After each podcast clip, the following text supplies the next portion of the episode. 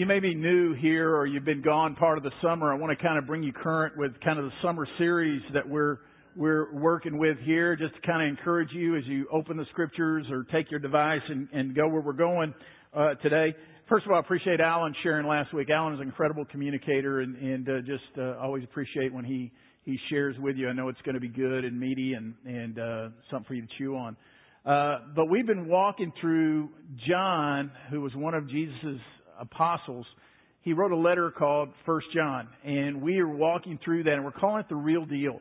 And uh, we're today we're going to catch up with that a little bit, and uh, and I want to kind of uh, see if I can't whet your appetite a little bit because what one of the things about John, I, I see, I, I read it and I study it, and I'm thinking, man, this is as current as as the newspaper that we pick up or the news we're going to watch or, or CNN or Fox or whatever you're going to watch. I'm thinking this is as current as that. When you look at the depth of what John was sharing, it's it's eternal in in, uh, in its scope. But uh, let me give you a couple of word pictures just as we step into this today, because part of what was happening is is they had false teachers that were coming in, and uh, these false teachers were leading people astray because uh, they they're thinking, is this truth? Is it not truth? And so they uh, they were leading people astray, and and John is writing to give them certain assessments to say, hey, this is what the real deal is going to look like. And uh, I thought about something this morning. I thought about a story. I've probably shared it with you before, but back during World War II, there was a, a conflict taking place, and and uh, one of our soldiers was under heavy fire, and he dove into a foxhole. And as he's in that foxhole, man, the the the artillery's going over him, and he's digging as low as he can to get as low as he can. And as he's digging, all of a sudden he comes up, uh, upon a a cross necklace that a previous soldier in there had lost, and and he picks it up, and he's holding that cross. And about that time, another guy rolls into the foxhole with him, and and he he turns that guy and he says, "Man, are you a Christian?" He said, Yeah, I'm a Christian. He said, Can you tell me how this thing works? And I think the reason I think about that is that I think people today are looking at us as followers of Jesus and saying, Can you tell me how this thing works? Because we're seeing things happen. People are going through struggles. They're battling addictions. They're battling depression. They're battling all kinds of broken relationship stuff. They're battling all this kind of stuff. And they're looking to us as followers of Jesus and said, can you tell me how this following Jesus thing really does work? And we have to have a answer and we have to be displaying that answer is what we need to be doing. So think about that first of all. But the second thing I want to I want to mention to you, and this illustration isn't new, but it's been used many times, is that how does a bank teller know genuine money from counterfeit money? And um, so one of the one of the ways they do that, it's been said, is that they give them just real currency. They don't study the counterfeit. They study the real deal, and they know the real deal so well that when a counterfeit comes in, they automatically know it. Now, what's happened though in our in our market though is we have changed the way we do currency. And so now they shine a light on it and it can tell you uh, the focus of, of what's there. However, this is what I want you to get. Counterfeits still exist, but the reason that counterfeits exist is because there has to be a real deal. There's real currency, thus there's counterfeit that exists. And the reason I share that with you is, is there a lot of people today in a lot of situations that are thinking, oh, this is Christian, when it really has nothing to do with Jesus. And there is a real deal. And we as the church, I think God is wanting to push us out of a complacency that we've drifted into and say, are you the real deal? Are you really what God intended? And so we're at 1 John chapter 2. We're going to begin with verse 18. And um, today, this one is called the truth test. If you've not been here um, for the other assessments that we walked through in 1 John, first of all, there was the light test. Are you walking in the light? Are you confessing your sins? Are you walking in the light? Secondly, it's the walk test. Are you walking in obedience to the commands of Christ? Thirdly was the love test. Are you, are you truly, are, as followers of Jesus, are you loving one another, displaying that love to the world? Uh, fourthly was the growth test. I talked to you about there's children, there's young men, and there's fathers, that there's this growth that's taking place. Are you growing? Are you the same way you were when you came to Christ? And then fifthly was the world test. Do not love the world or the things of the world. We talked about uh, hedonism, humanism, consumerism. We talked about those things right there. Today is called the truth test. Okay, so for you that take notes, I always encourage you to take notes. You can write in your Bibles or in your notes of your device, and it will help you to focus. So here we go. Verse 18, 1 John chapter 2. I'm going to read through verse 29 and then we're going to come back and unpack it so you just know where we're going. At the end of this message, there'll be a time of prayer today. Some of you, I just believe God's Holy Spirit will speak to you or you're walking through certain things today that you need prayer for. Before you leave this place, there's an opportunity for you to receive prayer today. And so I want you to know that. So here we go. 1 John chapter 2, verse 18. Dear children, this is the last hour. And as you have heard that the Antichrist is coming, even now many Antichrists have come. This is how we know it is the last hour. They went out from us, but they did not really belong to us.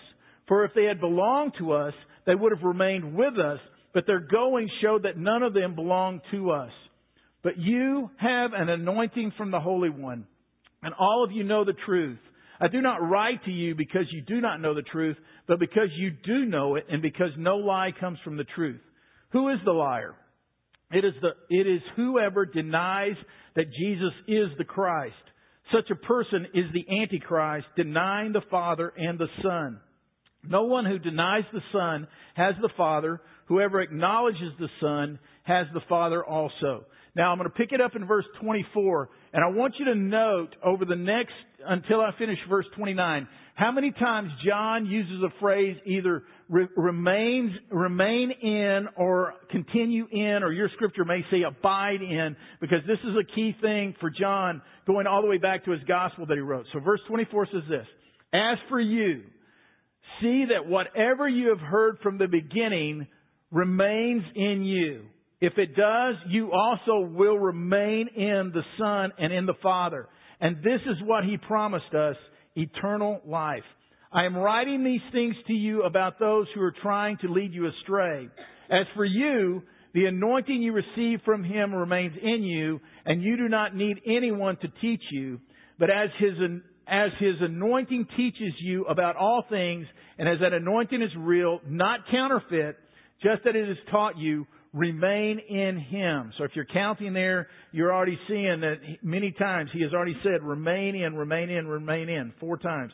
Now He's going to say it again. And now, dear children, continue in Him so that when He appears, we may be confident and unashamed before Him at His coming. If you know that He is righteous, you know that everyone who does what is right has been born of Him. It's interesting that He talks about the last hour. If you were to do a survey of people that have any biblical literacy at all and say, what would you like to study? It seems like three quarters of the time they always say the book of Revelation because everybody wants to know how this thing is all going to pan out. How is history going to come to a, a culmination? And we like to see all of the mystical part of that and how is it going to happen? And John here says, we are in the last hour. So what does that mean? It's kind of confusing because he wrote this 2,000 years ago, and here we are saying that we're in the last hour. What does he really mean? In fact, this is a phrase that was even used in the Old Testament, that the, the last days or the end days are going to come. And so what does that really mean? Well, it means two things. One thing it means is this. It's like the end of an era and the start of a new era. In other words, like, let's say the old covenant was the sacrifices of oxen and rams and sheep and birds and this kind of thing. Well, that era ended when Christ came and His ultimate sacrifice was all that was needed. And so now we are living in the new day, and this new day is going to be the last day until Christ returns. But then it also has a very clear meaning as to the fact that Jesus Christ is going to return. When I read the New Testament, from, from Matthew all the way through Revelation, I believe that everyone who received that, those writings, and those that lived them, we're expecting Christ to come back at any time. It's obvious when you read the scriptures. There, there was this anticipation that Christ was going to return. In fact, the church uh, uh that we get the letter First Thessalonians, uh, get the Thessalonians letters, Paul is having to write them because they were getting confused because they were expecting Christ to return, but they have loved ones dying. So what's going on? So Paul is just letting them know. There was an anticipation of Christ returning at any time. And now he talks about this Antichrist that is going to come. Um, this, this one that is going to come. And so what is our responsibility there? You remember Jesus, he told a parable. And that parable, he said, he mentioned that there was a bridegroom and a bride, and there were ten virgins, and these ten virgins had this oil, and five of them ran out of oil, so they tried to borrow oil from the others, and it didn't happen, so they were gone, and the groom came, and they got locked out, and all that kind of stuff, and we're kind of scratching our heads thinking, man, I'm not really sure what that's meaning. Well, let's, let me give you a little historical perspective when we think about end time stuff. The way that a Jewish family would handle a wedding was, first of all, there would be about a year betrothal. In other words, from the time there was arranged marriages, this dad said to this family, we want our daughter and your son to get together. And so they said, okay, we're going to do that. So there was a betrothal that they ended into. Very binding, but there was not official marriage. And that would last about a year. And what the groom was doing all that time is he was working on the house, he was working on, on where they were going to live, all those kind of things, getting all that prepared, and then he was going to come and get the bride and take her to that place. Pretty cool picture. But here's the deal. She didn't know when he was coming. So she knows he's going to come sometime, but she didn't know when he's coming. So every day she would get up and prepare herself for the thought of the groom coming. She didn't know when, but he was going to come. And you see, that's the way it is meant to be. The bride, the church, we need to be getting ready daily because our groom, Jesus Christ, may come through at any moment. And I'll talk to you a little bit more about that because I think we've gone asleep in that area. But this is what part of the picture is. And then who is this Antichrist?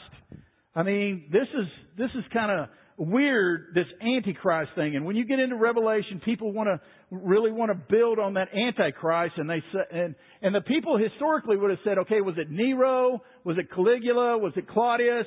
Was it one of these Roman emperors that has come in there? And many people have tried to say throughout history it was other people. Maybe it was Hitler. Maybe it was Stalin. Maybe it was uh, what's going on in North Korea. You know, were these the Antichrist? Now, I believe that there will ultimately be some figurehead that will, will come. But like he said, there is a spirit of Antichrist that has existed all along and it still exists today. And here's the deal about Antichrist. It's two things. One is Possibly you're setting yourself up in the place of Christ. In other words, there, you're, you're putting yourself in that place of your own salvation. That's part of what it means. Number two, it means that you are anti to anything that's of Christ as it is. You are against that. And, and, uh, so that's what it would represent. This person who is going to raise up has put himself in the place of Christ or he comes against anything that's holy and godly. Let me give you an example of what that looks like in our day, okay? What is, what is one of the most beautiful pictures of Jesus Christ's relationship to us? It's marriage, okay? Marriage, marriage wasn't meant to make you happy. Marriage was to be a holy thing which gives a picture of the love of Christ for mankind and that's demonstrated in marriage. So what has the Antichrist done? What is the spirit of Antichrist? It's marred it. It's made it look like a farce in our day. Our culture doesn't even know what marriage is. And what has happened with that is people look at that and say, well, then, then, uh, then there must not be a God if marriage doesn't even look like what he intended. See how the Antichrist, the spirit of the Antichrist works in that area. And what John says, he says, first of all, this Antichrist uh, spirit has come, has been with us and has come out of us. In other words, everybody sitting in a worship service today is not really following Jesus Christ. There, there are people that have, that have wandered in hearing little bits of truth only to go out and become false teachers.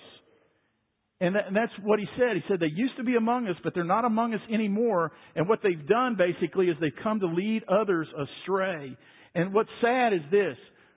We in our day we don't want to follow truth. We want to follow a feeling. Or we want to follow charisma instead of following truth. And that's what that Antichrist spirit is. It's, it's against Christ. It mars the things of Christ.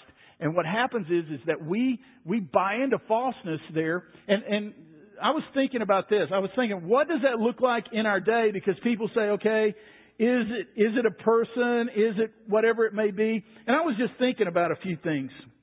I thought, first of all, is this. There are many cult leaders that have come up. You know, most cult leaders at one time were sitting in evangelical churches.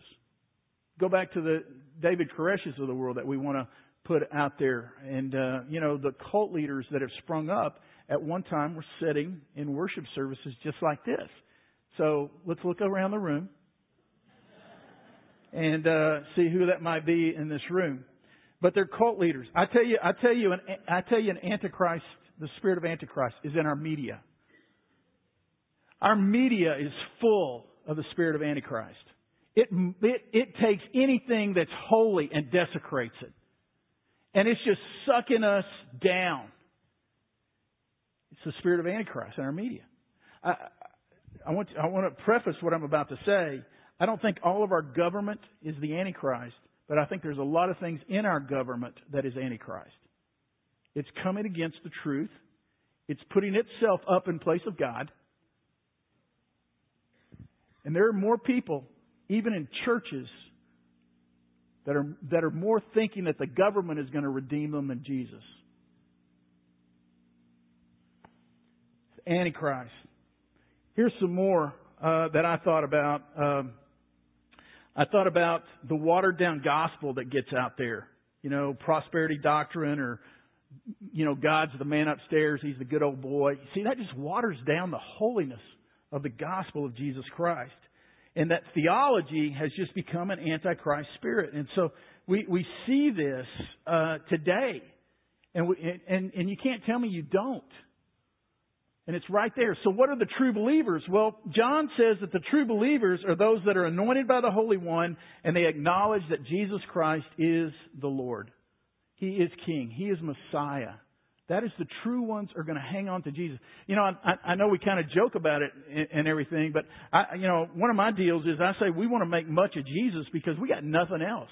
We got nothing else. Our goodness is is struggling. Our, you know, we gather, we have good worship and that kind of stuff. But let me tell you, it, it all hinges on Jesus. And that's what John is saying. It's all about Jesus. He is the Lord. And if you're a true follower, you're going to acknowledge that and His anointing is going to be upon you. So what I want to do today is I want to give you three things that I think John lays out here. And I'll, you, these will be real easy for you to jot down. You'll even remember them just as we go over them. But number one is this.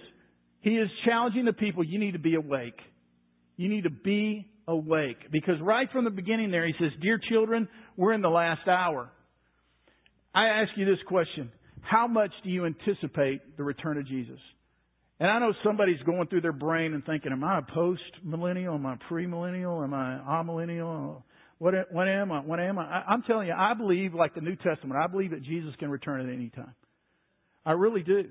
And uh, the question is, is that what kind of difference should that make in our life if we have that kind of anticipation? I would believe and say that we need the words of John today, and he is saying, Church, wake up. Central, wake up. Because Christ could return. I uh, I grew up in Waco, that many of you know, and uh, in in uh, growing up there, I, uh, uh, we used to sleep with our windows open. You know, what's happened? Global warming. Got to have AC all the time now. Uh, but, uh, I'd lay there at night, little kid. I grew up in church. I'd hear a lot of sermons, especially end time things. And the one thing I always grabbed hold of is that there's going to be a trumpet blast. I mean, there's going to be a trumpet blast, man. You know, I always hung on to that as a kid. I thought, at least I got a little bit of warning because I'm going to hear the trumpet, you know, kind of thing. And I'd be laying there, and we didn't live close to a, a train track, but but you know, stillness of the night. You don't have as much white noise uh, uh, today. And my window would be open, and I would hear off in the distance, man, that sound of that train whistle. And I'm thinking, man, is that getting closer? Is that getting close? You know how just young-eyed wonder, you're thinking, man, is that Jesus coming back? And it's just a matter of time for he gets over here on Jim Tom Street, and and, and I'm I'm going with him. You know, I mean that's that's my thought uh, about that, and uh, that that was coming. And you think, what happened to the wonder? Most of us today don't even give it a thought. In fact, if Jesus shows up, he's going to mess up our plans. He's going to, we got afternoon plans, Jesus. You can't come yet. Or Jesus, you can't come till I have grandkids. You can't come, you know. We've lost the wonder. And I think that John is saying to the people there, you know, be awake. You know, we're living in the last days, and I believe that when we look at the spirit of the Antichrist around us that is there now, uh, we want to walk in the truth of, of what is taking place. And so, th- my question for you is this: under be awake, what what what would change and what should change? I, really think we'd we'd be disappointed if Jesus shows up sometime. Be awake. Number two is be aware. Be aware. Um, he's telling the people, listen, there are false teachers that have come right out from us, and the spirit of Antichrist is there. And you need to be aware of it. You need to wake up and see what's going on around you. Central, you need to wake up and see what's going on around you. Are you holding on to truth? Are you walking in that truth that has been put there? And let me say this not everything that sounds Christian is Christian. Okay? I was uh, out in my front yard mowing one day a couple of years ago, and Pam was Pam was gone out of town, and I was out there mowing, and I saw a couple of people coming down the street, and and uh, I'll just put it, they were from a, a religious sect that I believe is cultish, and uh, I knew that they were just looking for people to talk to, and so Pam's gone mowing the yard. It's an opportunity to talk, so I cut off the mower and uh, so they come and, and they and they start talking. And uh, I, I, I, I'm listening and I'm asking them some questions. And I want you to know something. Even though I believe it's cultish and I believe to the core it is not Christ following or Christ honoring, they had as much of an evangelical spill as any Baptist will go out and give. I mean, it sounded, I'm thinking, man, they've been working on their presentation. Because it sounded like you and I going out there and sharing the gospel of Jesus Christ. But I know what at their core. And so I came back and asked them, and I kept pulling them back to it, pulling them back. And I tell you the thing they strangle on is grace. They cannot handle grace because grace means you can't earn it, and they're trying to earn it. And so what, what I'm telling you is this: everything that sounds Christian may not be Christian. And I, I get I, every time I get the opportunity to get up and speak to you, I take it very seriously because I don't want you to think, oh, Mark is just giving us some information or he's giving us inspiration or he's giving us some kind of some kind of gimmick or something that he got the tingles and jollies about. Listen, if it's not truth from God's word, you don't need to listen to me. I got nothing to share. I can't get up here with Newsweek or get up here with the Times and start telling you certain things. It's got to be the truth of God's Word. And so you've got to ask yourself as you look at the things that are coming into your house, the things that you're putting into your mind, is this, is this something that is leading me away from Christ or is this something that is actually bringing me closer to Christ so that I'm going to love Him more? We got to be aware of that. We got to be aware of these things. And the thing about the spirit of Antichrist, it's it's uh, very uh, devilish, it's divisive, it's deceptive. Whereas truth is going to bring you to Jesus. Truth is going to be unifying. Truth will give you light and life. Truth will give you healing. It will not destroy. And the things of the uh, Antichrist, the spirit of the Antichrist, is going to bring destruction. So be awake. We need to wake up. Number two, we need to be aware We need to be aware of what's going on around us. And number three is this we got to be abiding. The word that um, John uses is the word remain. And you'll, some of you will have abide in. And we go back to John 15 where John said, he, he is the vine, we are the branches. If we abide in Him, we'll bear much fruit. And that's what this is all about. What does that mean to abide in? Well, it means that you're finding all of your life in that. It's just like the, the, the vine is where the life is. The branch is what the growth is out of that. Jesus Christ is the vine. He is our life. We are just clinging to Him. We're just clinging to Him. I've got nothing on my own. I'm just going to cling to Him. And, and there's three things we need to abide in according to what John says here. Number one, in verse 24, he says, we need to abide in the Word. In other words, he says, you need to remain in what you heard from the beginning. Well, what did they hear from the beginning? What they heard from the beginning was the gospel. Do you know what the gospel is? The gospel is this. You ready? All mankind. There's seven billion people on this planet right now. Seven billion people. And everyone that's come before has a fallen nature. We are separated from God. All of us. Even on our best day, we are separated from God because of our brokenness, because of the sin is what the Bible calls it that's inside of us. We are separated from God. Jesus Christ came. It says He became sin who knew no sin so that we could become the righteousness of God in Christ Jesus. So in our brokenness, God took the step. We couldn't do it. It wasn't like we do our best and Jesus fills in the blank, the blank here. It is we have nothing. Jesus Christ is everything. That's why He came. Many people say, well, Jesus came as a good teacher or Jesus came as a good example. Maybe, but that's not why He came. He came to be the substitute for us. That's what he did on the cross. Many people want to turn him into a good moral example and a good teacher. Let me tell you, he taught stuff that was hard. And, but yet he came to give his life as a ransom. And so the gospel is this, which means good news. We're broken. Jesus is the answer. We place our faith in him. We have eternal life and we're put back in right standing with God the Father. That's the gospel. He is saying, remember, Remember what you heard from the beginning. Don't let somebody come in and start giving you a watered down picture of who Jesus was. This is what had to happen. So first of all, remain. Abide in the Word. Secondly, he says abide in the Holy Spirit. You have this anointing, you, you abide in the Holy Spirit. And I know sometimes we think, well, what does that mean?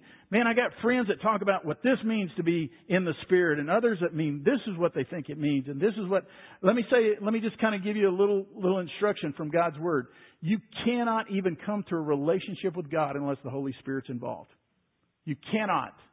Don't let somebody tell you you get one thing here and then you get the Holy Spirit later. Don't, don't hear that. Paul said in Romans 8, that we have to have the Holy Spirit to even be wooed and drawn into a relationship. If not, we're not transformed. Okay?